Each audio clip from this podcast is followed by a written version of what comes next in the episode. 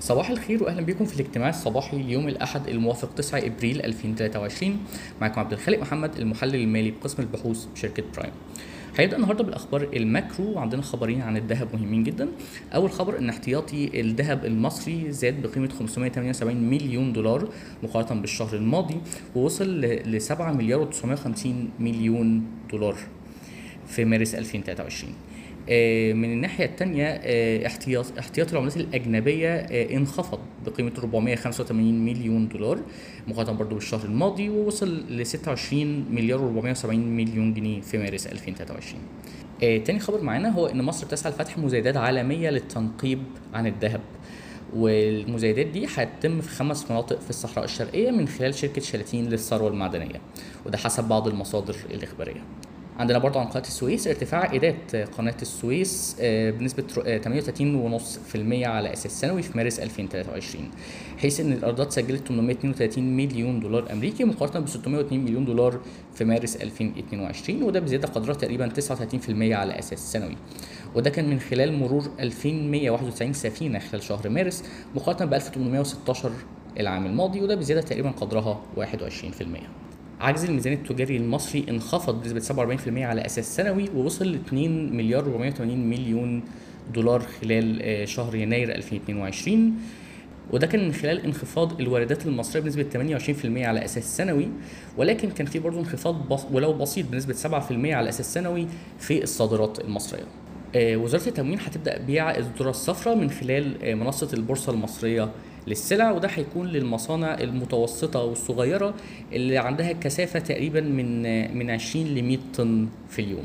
آه برضو آه واردات مصر من السيارات انخفضت بنسبة 63% في يناير 2023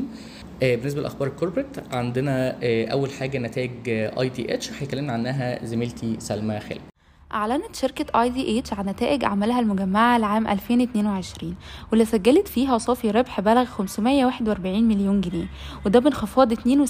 على أساس سنوي وده كان نتيجة انخفاض الإيرادات بنسبة 31% على أساس سنوي لتسجل 3.6 مليار جنيه والانخفاض ده كان بسبب انخفاض الإيرادات المرتبطة بكوفيد 19 واللي قلت بنسبة 75% على أساس سنوي لتصل إلى 702 مليون جنيه.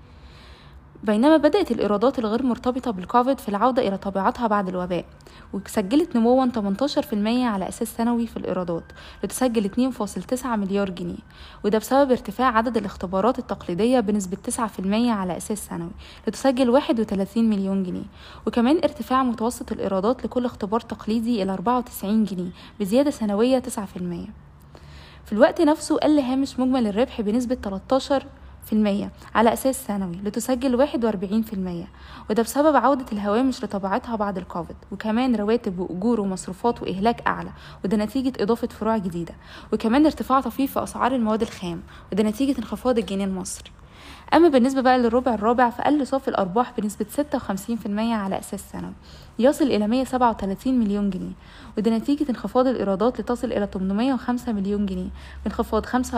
على أساس سنوي وده كان بسبب انخفاض الإيرادات المرتبطة بالكوفيد بنسبة 97% في الوقت نفسه انخفض هامش مجمل الربح بتسع نقاط مئوية على أساس سنوي ليسجل 35% وده كان بنفس الأسباب اللي قادت عام 2022 آه، شكرا يا سلمى وعندنا بقى في الأخبار إن شركة e-finance وقعت مذكرة تفاهم مع شركة ثقة ودي شركة تحول رقمي كبيرة في السعودية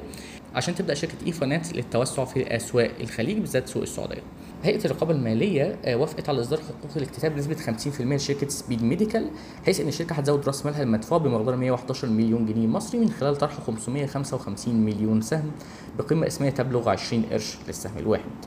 وزيادة راس المال هتتم بين 2 مايو و 1 يونيو 2023 وآخر موعد لاستحقاق إصدار الحقوق هو 26 إبريل 2023 شكرا لاستماعكم للاجتماع الصباحي وصباح الخير.